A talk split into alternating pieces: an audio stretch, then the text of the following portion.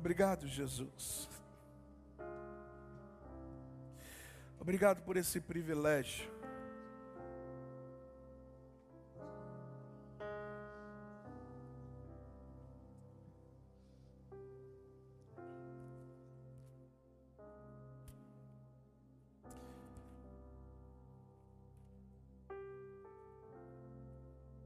Bom dia, gente. Vocês estão bem? Eu também estou bem. Muito feliz. Acordei esta manhã. Tomei um café com leite. Quem tomou café com leite hoje? e a minha esposa fez uma torradinha com requeijão e geleia de morango. Ela falou: experimenta que é bom. Aí eu falei: não, não. Ela: não, experimenta que é bom. E eu comi, eu falei: puxa, devia ter comido mais. É muito bom. Queridos, entregar a Deus a nossa adoração pela manhã é um privilégio. O salmista diz que pela manhã, a primeira coisa que passava no coração dele era o desejo de encontrar um lugar no coração de Deus. Sabe aquele negócio de quem não é visto não é lembrado? Então, se a gente ficar um tempo sem passar diante de Deus, às vezes a gente está ali meio que esquecido. Mas quando o nosso coração anseia por um lugar como esse, como o Santo dos Santos, e a primeira coisa, quando falo pela manhã, é porque é a primeira coisa que deve passar no nosso coração é o desejo de estar diante do nosso Deus. E sabe o que acontece? Um coração contrito e quebrantado, Deus não resiste. Enquanto nós enchemos o coração de Deus de adoração, Ele nos enche com a Sua presença. Enquanto nós ministramos adoração ao Senhor, Ele nos enche de saúde. Enquanto adoramos ao Senhor, Ele nos enche de recursos, Ele nos enche de provisão, de cuidado, de proteção. E nós falamos ontem para o para os jovens a respeito de um tema muito forte. Falamos sobre eu declaro guerra. E ontem o apóstolo pregou no primeiro sábado, dizendo que declarava guerra naquilo que, pens que nós pensamos. Os pensamentos que são, na verdade, os desenvolvedores daquilo que nós somos. Pastor Rogério falou no segundo sábado no terceiro, por causa do aniversário, a respeito, declaramos guerra àquilo que nós falamos. Porque eu crio, eu logo falei, então aquilo que eu falo é porque eu crio nos meus pensamentos. E ontem nós falamos sobre eu declaro guerra com aquilo que eu faço, porque as minhas ações são fruto daquilo que eu penso e falo. E é muito interessante que nós falávamos sobre hábitos. Eu dizia que 40% daquilo que nós fazemos já é automático. Eu brinquei dizendo que a primeira coisa que eu faço quando eu entro no chuveiro é lavar esse braço. E eu nunca parei para pensar, oh, vou começar com esse hoje. Porque é um hábito, já é uma automação. E nós, como igreja brasileira, nós precisamos mudar o nosso hábito a respeito da nossa adoração. Nós aprendemos que estar diante de Deus é para receber. O nosso pensamento, enquanto, enquanto brasileiros, é que sempre Deus precisa fazer algo por mim primeiro. Mas na verdade, Ele já fez algo por nós. Ele se entregou primeiro, Ele nos amou primeiro e por isso nós o amamos hoje. E o hábito da adoração vai mudar a nossa vida. O hábito de adorar, de conhecer a Deus, vai mudar a rota da nossa jornada. O hábito de adorar a Deus nos livra de muitos problemas. E eu creio que nessa manhã, Deus quer falar conosco a respeito do privilégio do relacionamento com Deus. E eu quero que você abra a sua Bíblia comigo, ali em Romanos capítulo 5. Enquanto você está abrindo, diz que o hábito ele se forma pela repetição. E a quebra deste hábito, ela também se forma pela repetição. Ou seja, se eu tenho um mau hábito, eu preciso construir um bom hábito para que esse mau hábito seja quebrado. Então, por exemplo, qual é a primeira coisa que você faz pela manhã? É pegar o celular, abrir a rede social ou o seu WhatsApp, alguma coisa, para ver o que está acontecendo? Ou é dizer, Senhor, obrigado por esta manhã. Obrigado porque as suas misericórdias se renovaram. Obrigado porque eu tenho vida.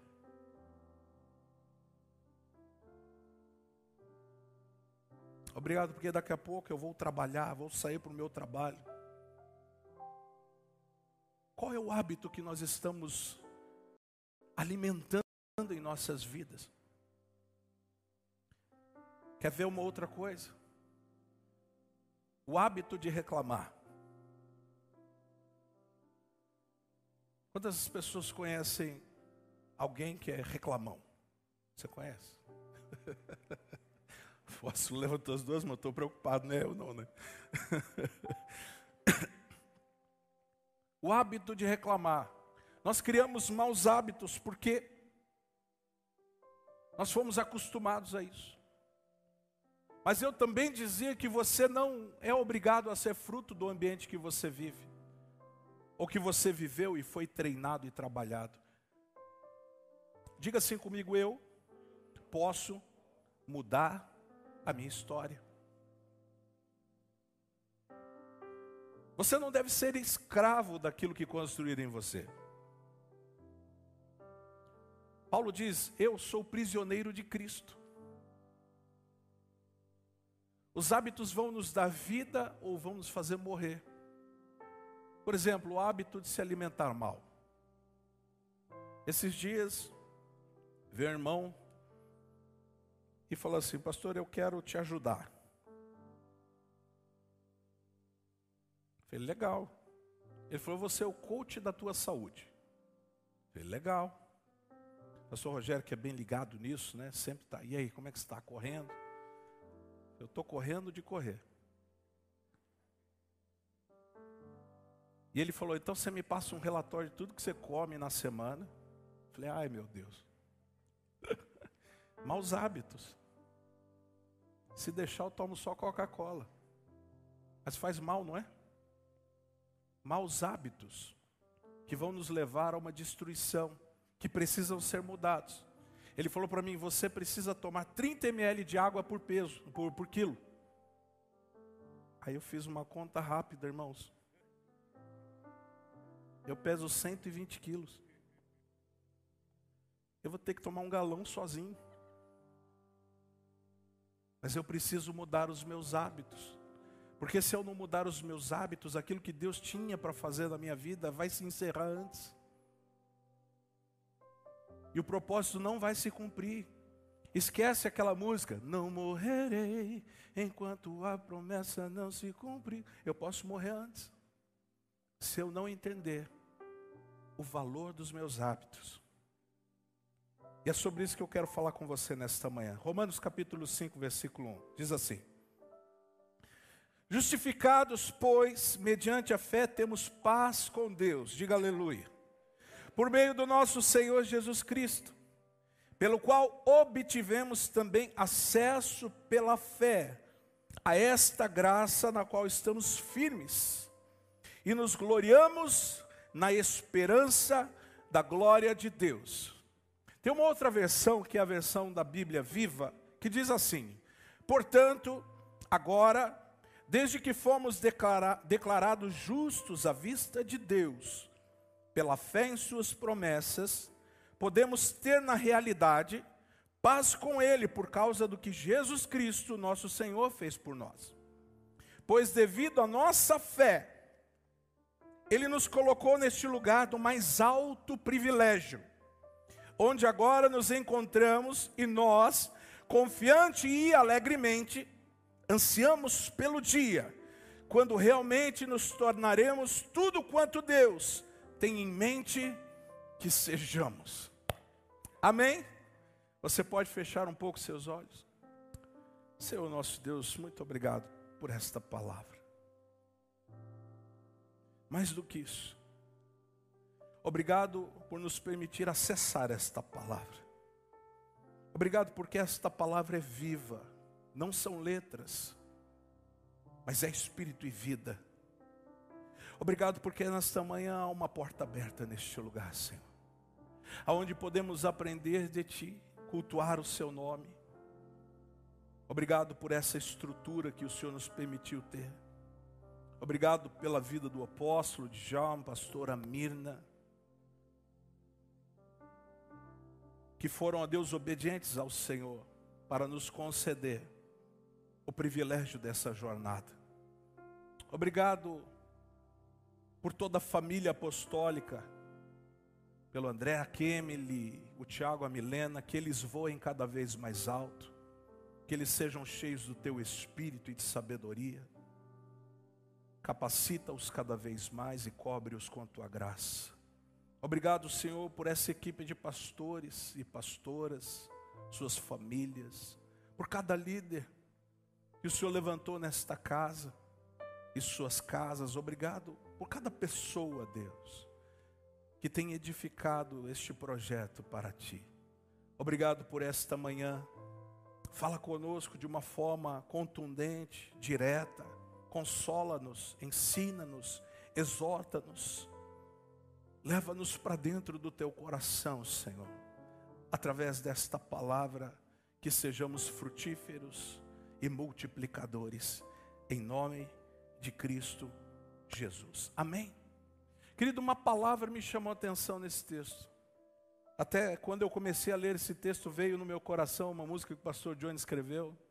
Justificados, pois, mediante a fé. Essa música não saiu do meu coração porque essa mensagem é muito forte.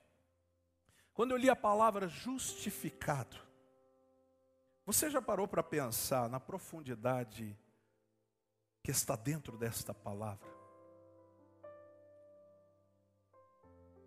Só existia ou só existe alguém justo? Esse é Deus. E nós, pecadores, separados de Deus. Eu fico pensando no primeiro dia em que Adão saiu do jardim. Quando Deus falou, você vai ter que sair do jardim. Eu fico pensando no primeiro dia de Adão, diante de uma realidade muito diferente daquele, daquela que ele estava acostumado a viver. E talvez Adão, naquele momento, experimentando e vivendo e vendo tudo que o pecado causou, a dor, o sofrimento, a separação, a confusão, a morte, a enfermidade, ele não tinha ideia, e jamais poderia ter ideia do que significaria a palavra justificado. E pensando nisso, eu olhei para Jesus e falei: Jesus, esse negócio foi muito forte, porque eu sou pecador por natureza, mas agora eu estou justificado eu me tornei justo por tua causa. Isso acontece por meio da fé. Não é uma coisa palpável com as mãos e nem visível aos olhos, mas é uma realidade que está em nós. Sabe, queridos, quando eu percebi o valor que é estar diante de Deus sem ser condenado por causa do pecado, eu disse: Jesus, o que o Senhor fez? Porque eu pensei, como é que o Espírito pode habitar num homem pecador como eu? E aí Hebreus vai dizer que por uma vez só, ele sendo o sumo sacerdote das nossas almas, ele apresentou no céu o excelente sacrifício, que de uma vez só, ele arrancou o pecado de mim. E por causa do sangue que me marcou e me cobriu, então o Espírito Santo pode habitar num homem pecador como eu porque ele foi o primeiro tabernáculo santo, mas através do seu sangue, eu e você nos tornamos tabernáculos santos. E eu disse: Jesus, como eu posso?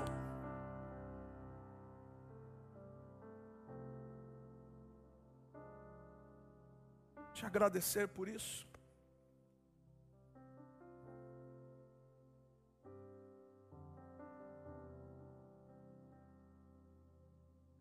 Como eu posso? Jesus diz: Você não pode.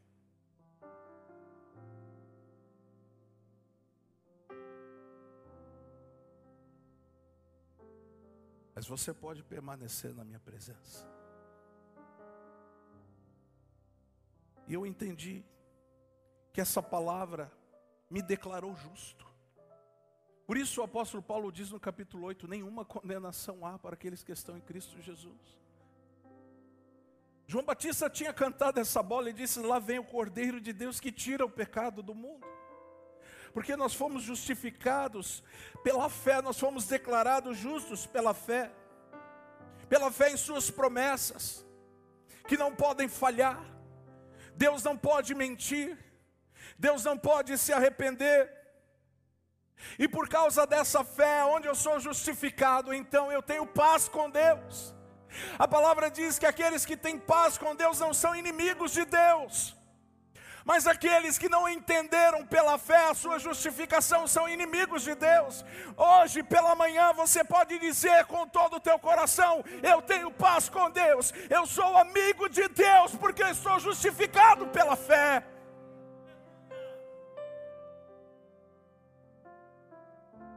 Isso me consumiu.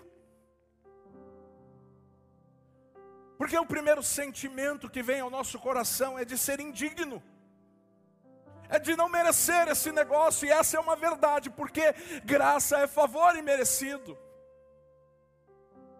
Mas ao mesmo tempo eu não posso negar o fato de que o seu amor,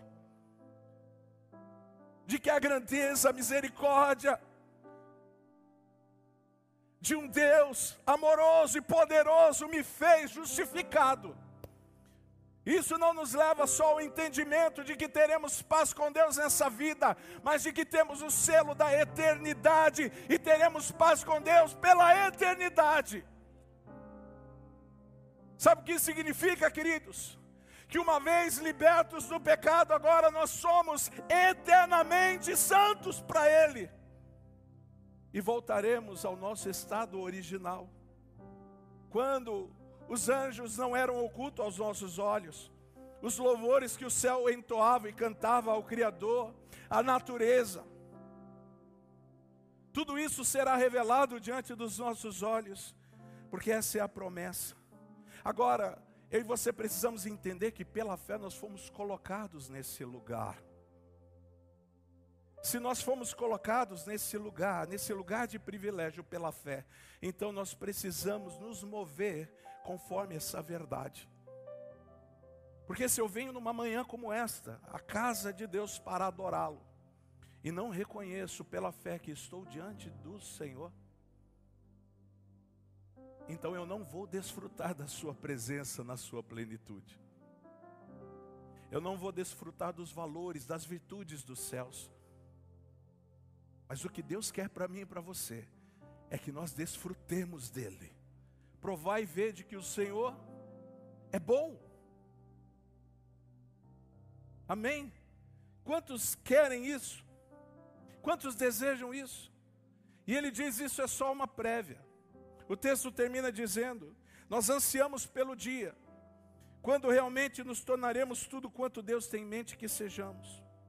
Porque em parte conhecemos e em parte profetizamos, mas chegará o dia em que nós o conheceremos como Ele é.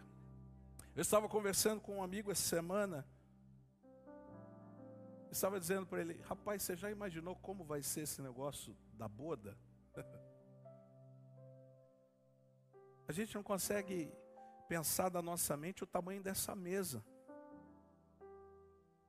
Como é que vai ser esse negócio de sentar e comer com um cordeiro? E eu fiquei viajando naquele negócio. Eu falei, eu posso até sentar lá no fim da mesa, mas que tem um lugarzinho para mim. É muito louco.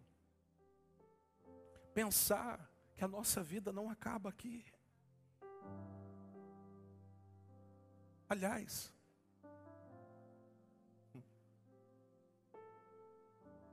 esse deve ser o nosso alvo sempre. Não importa quando vai chegar o nosso fim. O que importa é que nós já começamos a viver uma realidade que está preparada para nós. Amém? Amém? Então, caminhando nesse, nesse entendimento, um dos propósitos pelo qual a igreja se reúne é para que Deus possa se revelar de forma coletiva e se revelar ao seu povo. Enquanto nós adoramos a Ele, isso mostra de alguma forma o ambiente onde Ele se manifesta, um ambiente de adoração, onde nós entendemos a respeito de honra e de temor, aonde Ele está presente. Sabe essa dimensão que nós podemos viver nessa realidade? Ela pode ser experimentada por cada um de nós. Não importa qual a sua patente espiritual, se você é um novo convertido ou se você é convertido há tantos anos. Para mim e para você está reservada essa experiência. Mas existem algumas coisas que a gente precisa se atentar, que eu chamaria de pré-requisitos, que se forem é, propriamente aplicados, eles podem nos levar a, uma manifestação da presença gloriosa de Deus.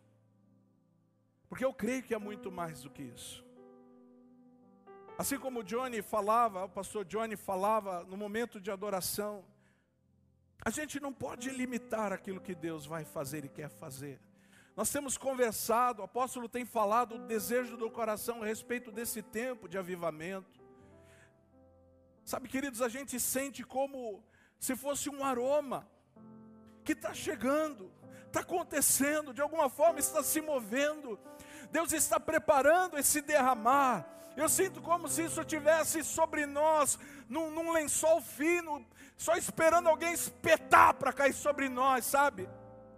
Para que todos sejam cheios do Espírito Santo e você veja a manifestação gloriosa de Deus como realmente ela é.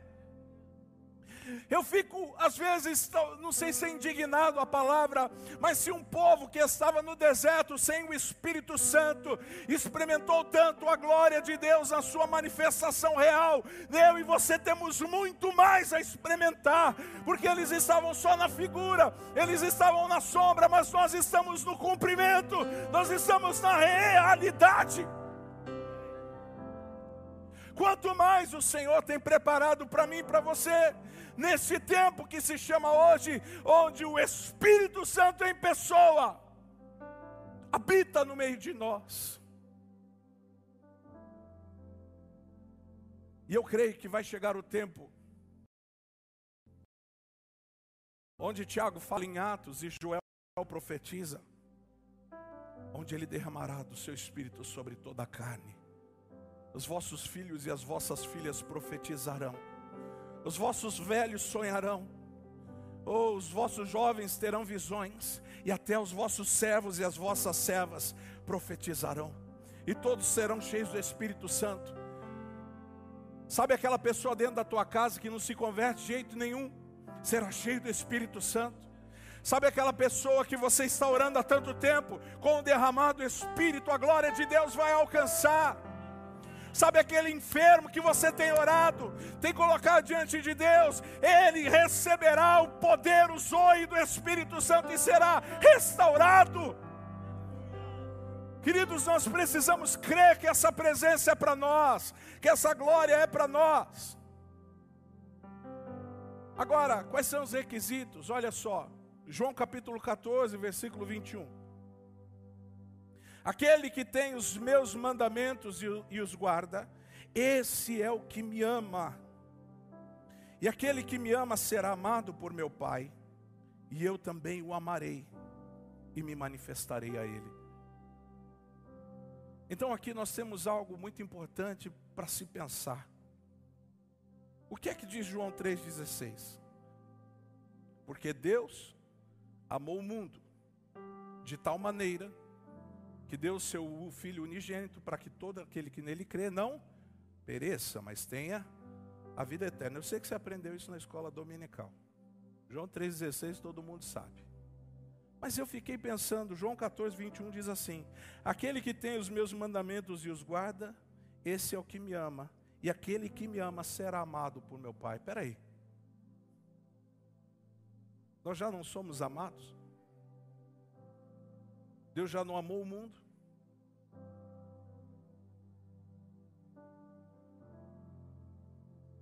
Por que, que aquele que guarda os mandamentos será amado por meu Pai? Se nós já temos o amor de Deus de uma forma coletiva. E essa palavra amado, ela tem o contexto de prazer. Deus amou o mundo antes da fundação do mundo e enviou o Cordeiro para morrer. E por isso ele amou a humanidade. Mas é diferente de quem aquele Deus que Deus tem prazer de estar. Existem pessoas que a gente gosta muito, existem pessoas que a gente gosta. Existem pessoas que a gente não tem muita intimidade, mas existem pessoas que a gente tem muito prazer de estar junto, sim ou não?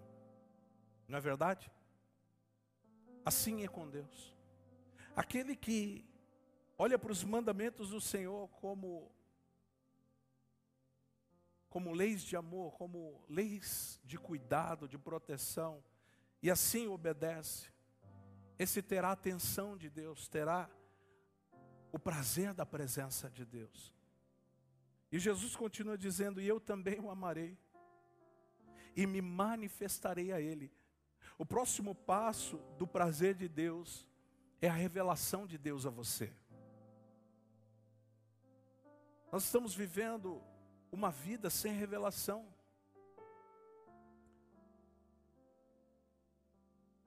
Qual é o momento da igreja hoje? Profeticamente falando, onde nós estamos? De qual parte da história nós fazemos? Qual tem sido a disposição ou o objetivo de viver, se não viver para Ele?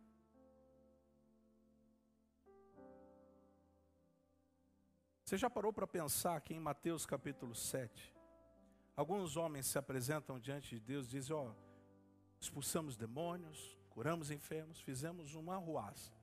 E Deus diz assim: Apartai-vos de mim, vós que eu não conheço. O que diz ou o que quer dizer que nós podemos passar uma vida inteira dentro dos conceitos de Deus, mas sem conhecê-lo. E se não for para conhecê-lo, qual é a razão da nossa existência?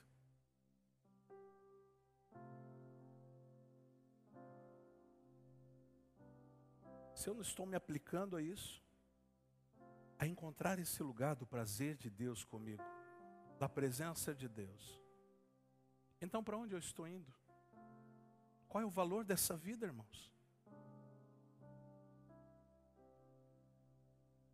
Quem, por mais inteligente que seja, sabe o que vai acontecer daqui 10 minutos?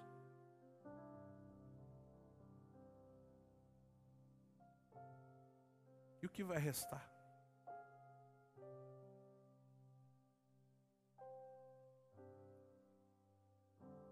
Eu não sei quem foi Enoque, você também não sabe. A única coisa que a gente sabe é que ele andou com Deus. E Deus o tomou para si. Não tem a descrição de uma obra de Enoque, apesar.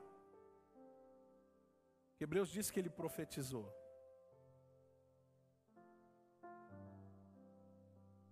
Se eu não vivo para viver esse privilégio de conhecer a Deus, eu vivo para quê? Aquele que guarda os meus mandamentos, esse é o que me ama. Pastor, como é que eu vou fazer isso? Se aplicando em guardar os mandamentos, de amar a Deus acima de todas as coisas e ao próximo como a ti mesmo. Se assim nós procedermos, nós somos sérios candidatos a encontrarmos um lugar de prazer na presença de Deus. Eu estou falando aqui para velhos de igreja, para novos de igreja, para gente que está se convertendo e para gente que vai se converter hoje. Amém? Existe um lugar de prazer em viver em Deus. Vamos continuar entendendo isso. Oh, meu Deus. Eu quero focar em outra coisa, eu vou passar um pouco para frente. Porque eu quero usar um exemplo muito clássico e muito claro, você já conhece. E eu quero fazer um paralelo entre duas realidades. Uma realidade é o tabernáculo. Eu entendo o tabernáculo, irmãos, como uma jornada, como um caminho cheio de princípios. É claro que todo tabernáculo fala da pessoa de Cristo, nos seus detalhes, nos seus materiais, da forma como foi construído. Mas eu penso que quando Deus fala para Moisés, ele diz assim: faz exatamente como você viu aqui em cima. O que me faz pensar que esse tabernáculo é uma realidade celestial, talvez não na forma, mas no conceito. E fiquei muito impactado quando entendi que o processo da nossa vida de oração e adoração passa por processos. Então, por exemplo, quando você vai começar a orar, a sua carne, ela vai lutar para você não fazer aquilo. Eu sempre digo, quando eu começo a orar, da fome, da vontade no banheiro, o telefone toca, é gritaria, fica passando aqueles cara de moto. Toca funk, toca sofrência.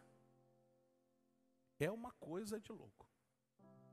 Você fica incomodado, você fica sensível nos ouvidos. Alguém bate a campainha, é uma loucura. Quando você vai começar a orar, aquele ambiente é um ambiente hostil. E daqui a pouco a tua carne está dizendo assim: ah, para que, que você vai orar? Acontece nada. Sim ou não? Ou é só comigo? Joelho dói, perna dói, corpo dói, cabeça voa. Daqui a pouco você está orando, orando, orando. Passou só cinco minutos. Parece que você está lá cinco horas, passou cinco minutos. Porque a tua carne não quer.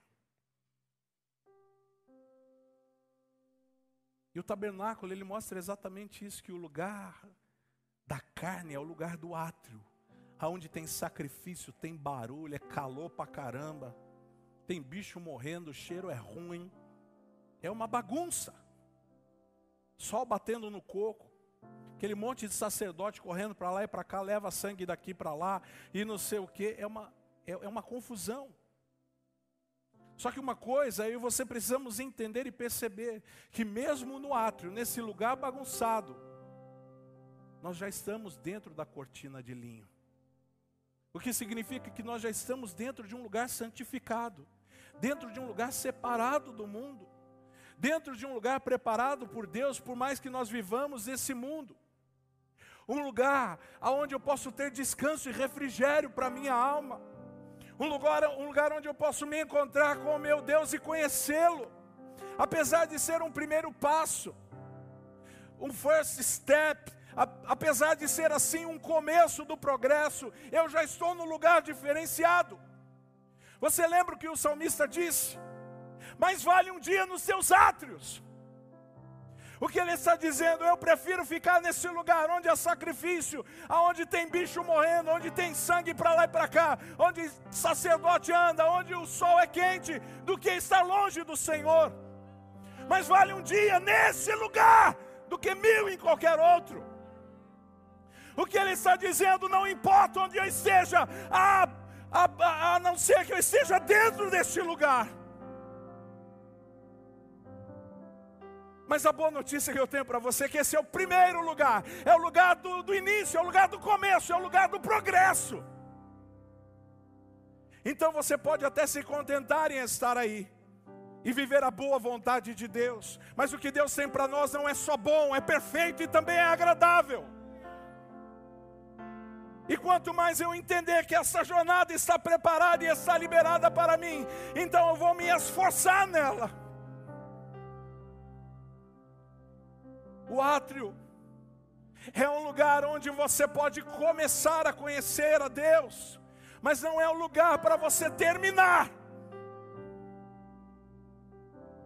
E tem muito crente e tem uma vida dentro do átrio.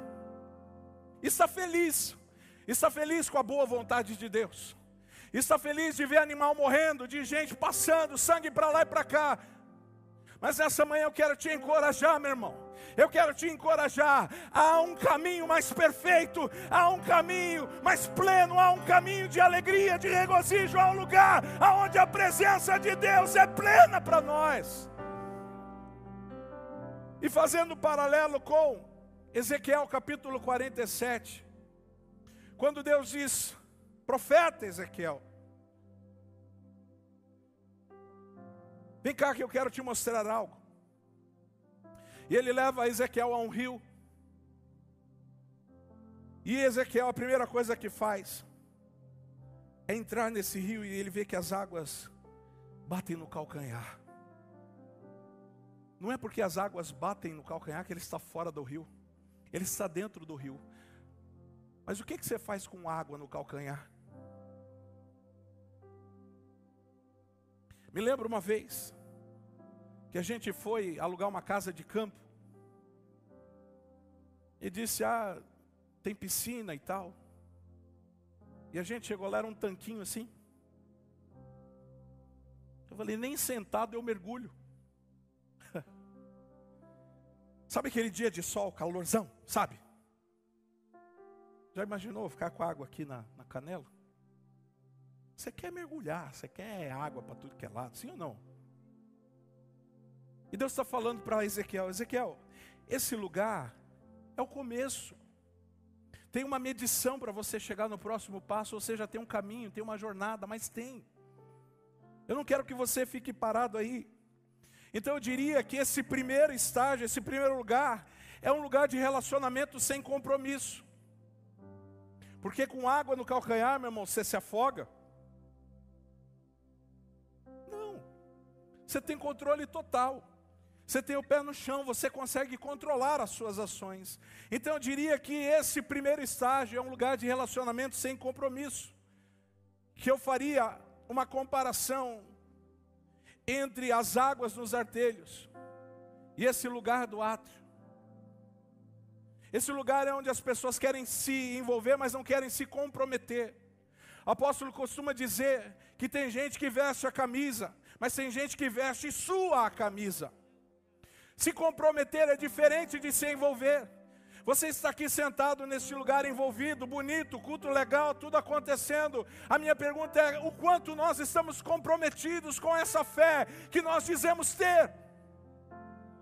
O quanto nós estamos comprometidos em edificar o reino de Deus e fazer com que ele se expanda por toda a terra?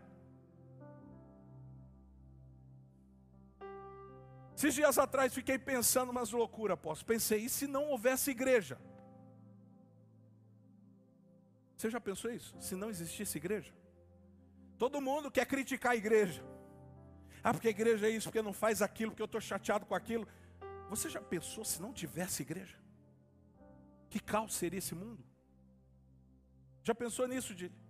Olha só, que loucura! Você sabe quantos casamentos foram restaurados dentro de um lugar como esse? Você sabe quantos filhos saíram das drogas num lugar como esse? Você sabe quantas pessoas condenadas foram salvas num lugar como esse? Você sabe quantas pessoas foram curadas num lugar como esse? E se não houvesse um lugar como esse? E eu glorifiquei a Deus pela igreja, porque é o lugar onde nós nascemos para estar, é o lugar onde nós nascemos para viver, para se envolver, mas também para nos comprometer. Eu quero ser curado, mas eu não quero a responsabilidade de viver a vida com Deus. Lembra dos dez leprosos? Só um voltou para agradecer. O que foi que aconteceu com os outros nove? O que eles queriam era cura. E não está errado em você querer a cura. Mas a pergunta que me fica é: por que eu sou curado?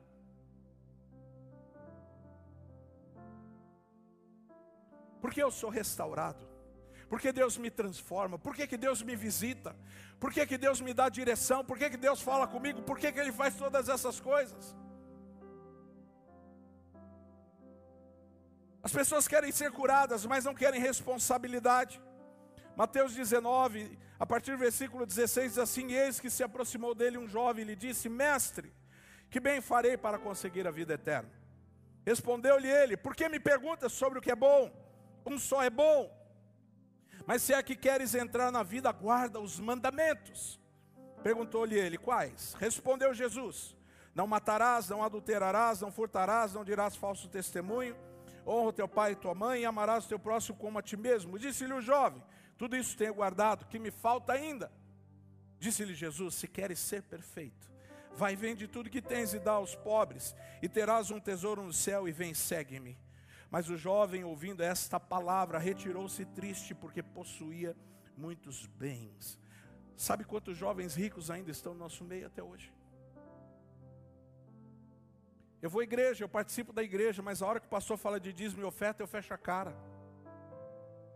Porque eu não quero participar, não quero me comprometer, eu não quero ajudar a edificar.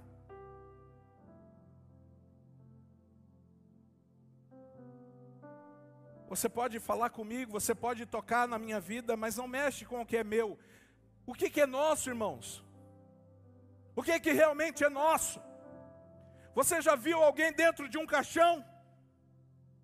O que, que é dele? O que que leva? Não leva nada. O que que é nosso? Senão aquilo que Deus tem nos concedido.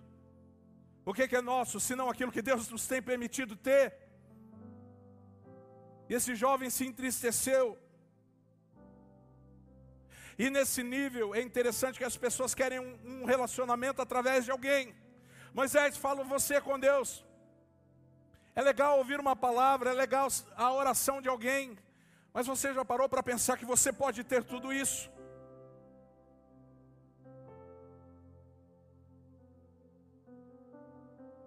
Aí quando as circunstâncias vêm,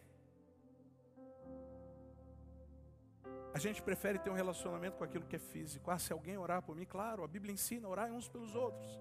E a gente deve orar uns pelos outros. Mas se eu tenho um relacionamento onde eu conheço o meu Deus e Ele me conhece, eu posso pedir ao meu irmão para me ajudar em oração, mas eu sei da minha responsabilidade e também dos meus direitos, de orar ao Senhor e Ele me ouvir. E aqui, irmãos, Deus manifesta apenas a sua misericórdia, porque os homens estão à parte da percepção espiritual. A boa notícia é que não para aí. A boa notícia é que nós não somos obrigados a permanecer nesse lugar. E nós podemos passar por um segundo estágio. Aonde em Ezequiel 47 eu não abri a Bíblia de propósito, mas você pode acompanhar. Então ele mede 500 côvados e ele chega a um lugar onde as águas batem nos joelhos. Aqui a coisa começa a ficar um pouco mais interessante. Aqui a gente já começa a refrescar um pouco mais o corpo. E aqui eu diria que, que seria a segunda parte do átrio, porque o átrio é dividido em duas partes: o altar de sacrifício e a pia de bronze. Nós ainda estamos no átrio, mas já estamos muito mais perto de conhecer a Deus do que estávamos antes. Nesse lugar, o povo não podia acessar, só os sacerdotes. O povo podia acessar a primeira parte, mas não podia acessar a segunda.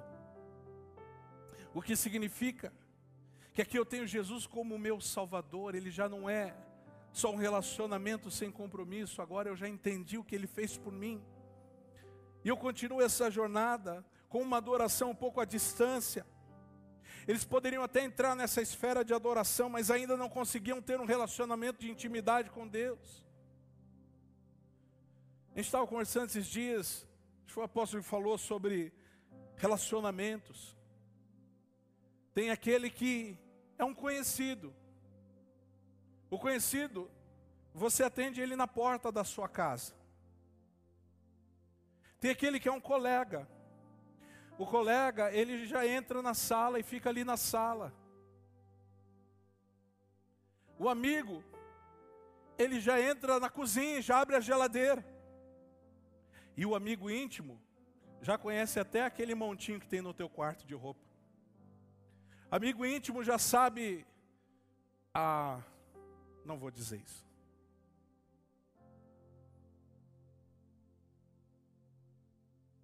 Eu ia dizer que o amigo íntimo até usa o banheiro. Sabe, queridos? Se Deus preparou um, algo como, como isso para nós, por que viver na mediocridade? Por que não ser ousado, como diz Hebreus? Sabe, nesse nível aqui, a adoração ainda é definido por aquilo que Ele pode fazer por nós. Deus aqui se manifesta apenas para trazer você um relacionamento com Ele, para te dar entrada à dimensão sobrenatural. E nesse lugar, existem algumas marcas nesse relacionamento. A primeira, aqui você já nasceu no Espírito. Aqui você também já recebeu a justificação, você já está justificado. Aqui você pode viver uma vida de ação de graças. Aqui você já deixou a vida passada, já deixou o Egito para trás e pode viver uma nova vida. Mas depois desse lugar, fazendo aquele paralelo à oração que nós estávamos falando, aonde você já começa a encontrar sentido ao estar orando. Aonde o Espírito já começa a te dirigir na oração. Aonde você percebe que você não está mais naquela ladainha de ficar falando abobrinha. De pensar em algo, está falando negócio, esquecer, voltar a pensar, o barulho te incomoda. Nesse lugar você já começa a ficar mais concentrado. Mas aí nós temos o terceiro estágio, que seria a água na cintura. Eu compararia com o santo lugar. Aqui é um relacionamento mais pessoal. Aqui fala de um nível mais profundo que o nível anterior. Mas ainda nós dependemos do esforço humano, ainda nós dependemos daquilo que fazemos. Aqui neste lugar, a pessoa ela tem tendência a interagir mais com seus irmãos, debaixo da revelação do Espírito Santo porque no santo lugar nós temos a mesa dos pães, nós temos o candelabro que, que representa o Espírito Santo e nós temos o altar de incenso. Aqui já é um lugar de oração e adoração. Aqui a oração e a adoração fazem mais sentido para mim. Aqui a adoração e oração tem mais resposta para mim, porque eu estou mais sensível à resposta. Aqui os meus ouvidos estão mais atentos, mais abertos. Aqui não tem o barulho lá de fora. Aqui não tem a luz do sol escaldante, o calor escaldante. Aqui a única luz que tem é do Espírito Santo. Aqui eu tenho alimento, alimento bom, alimento fresco, os pães que eram trocados todo sábado. Aqui eu posso comer, eu posso ter revelação, eu posso ter relacionamento com Deus. Aqui eu já estou na água por, pela cintura as águas começam a ter força sobre mim, elas começam a me conduzir. Quando a onda bate em você no mar e você está com água aqui, ela já pode te levar, ela já pode dirigir você, ela já pode te encaminhar. O único perigo de estar aqui é que você não pode retroceder, porque se você retroceder, você tem começado o início. Mas nesse lugar, irmãos, nós já temos a cobertura de linho. Nesse lugar nós já vemos a santidade do Cristo. Nesse lugar nós temos a púrpura, onde a gente pode ver aquilo que representa a sua realeza. Nesse lugar nós temos as, as colunas, as cinco colunas que representam os cinco ministérios, aonde a palavra tem poder de transformação em nossas vidas, aonde eu me deixo ser guiado pela palavra. Ah, aqui nesse lugar começa a fazer sentido o meu sacrifício porque as brasas que ardiam, que queimavam no altar de incenso eram retiradas do, do altar de sacrifício lá fora.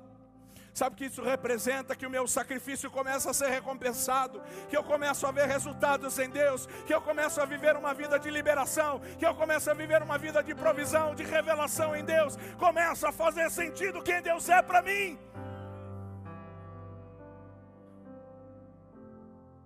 Eu sou tocado pela palavra, a palavra, ela já me transformou, ela já se tornou um espelho para mim. Eu já me confrontei por ela, eu já me alinhei, já me ajustei, já deixei a vida pecaminosa, eu já parei de ouvir as vozes exteriores, eu já parei de me distrair com as coisas de fora. Agora eu estou no lugar totalmente dele. Uh. Ah, meu Deus. Ah, meu Deus, e é nesse lugar que Deus começa a agir no mais íntimo. Aqui Deus começa a formar em você algo que seja mais útil para os outros. A marca desse lugar, a marca desse nível de relacionamento é que aqui você começa a manifestar o fruto do Espírito. Você sabe por que, que Paulo usa a expressão fruto? Porque fruto é um resultado. Antes da árvore dar fruto, o que, que ela precisa fazer? Ela precisa crescer, ela precisa se estabilizar, ela precisa estar plantada num bom lugar e depois dar fruto. Então, porque Paulo usa a expressão fruto, é porque eu já estou plantado, eu já estou enraizado, eu já estou no lugar onde as águas me alimentam, eu já estou no lugar onde eu estou totalmente enraizado nele. Então, fruto acontece, porque o fruto é o resultado natural de uma atitude que eu já tomei. Aqui nesse lugar eu tenho um nível de santificação muito maior. Buscai a paz com todos e a santificação sem a qual ninguém verá Deus. Nesse lugar eu já sou totalmente transformado. Nesse lugar o Espírito guia as, as, minhas ações. Já não vivo mais eu, mas Cristo vive em mim. Esse lugar é um lugar de louvor, irmãos. É um lugar onde tudo eu reconheço que Deus está presente, onde eu vejo as mãos de Deus se movendo em tudo. Então eu tomei um café da manhã nesta manhã, porque Deus é bom, porque Ele me provisionou o alimento desta manhã é onde eu olho para o lado e vejo a minha família e digo: Senhor, obrigado, porque o Senhor é bom e me deu uma família. É onde eu adentro por essas portas e digo: Senhor, obrigado por esse lugar, porque a tua presença está aqui. Eu digo até obrigado pelos meus irmãos, porque sem eles eu não posso construir. Nesse lugar eu reconheço que eu já atravessei o deserto, que eu estou sendo treinado no meu caráter e aqui eu fui provado na minha fidelidade, eu fui aprovado. E a gente chega no último lugar, e aqui eu quero encerrar. Último lugar.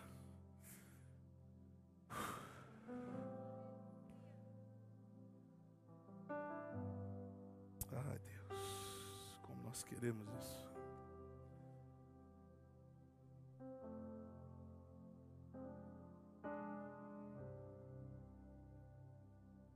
Sabe o que eu aprendi, queridos, na oração? Que no Santo dos Santos a gente não fala.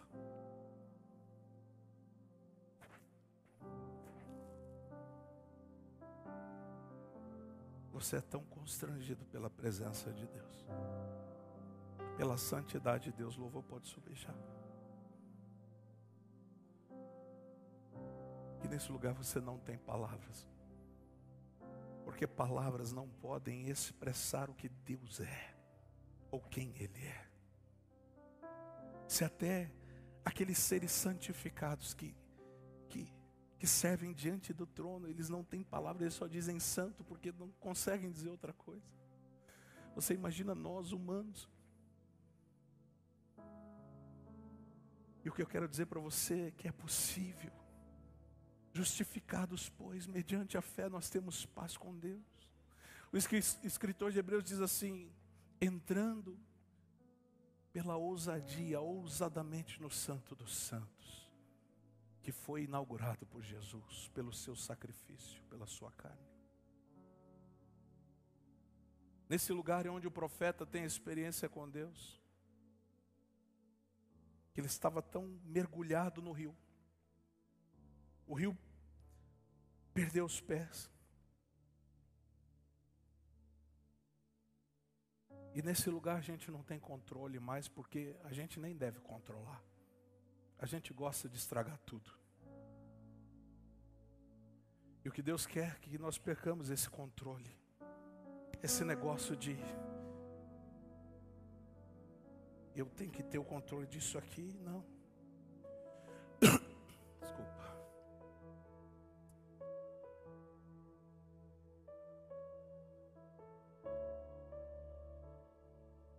acho que a gente está nesse lugar. Eu estou perdendo até as palavras. Vou ficar em pé.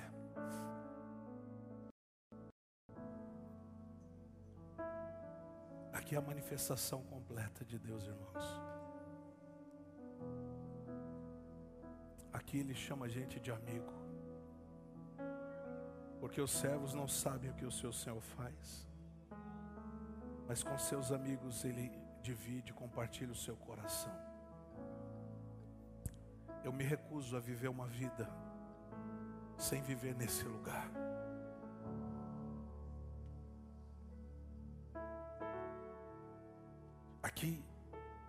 Derramar é sem medida.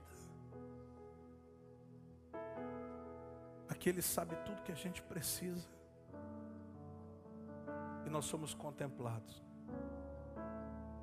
com a plenitude da Sua presença. Aqui nós percebemos o que é glorificação. Por isso que Moisés descia com o rosto, com o semblante reluzente. Porque a marca da presença de Deus está impressa em nós. É nesse lugar que nós entendemos mais do que o louvor, a adoração.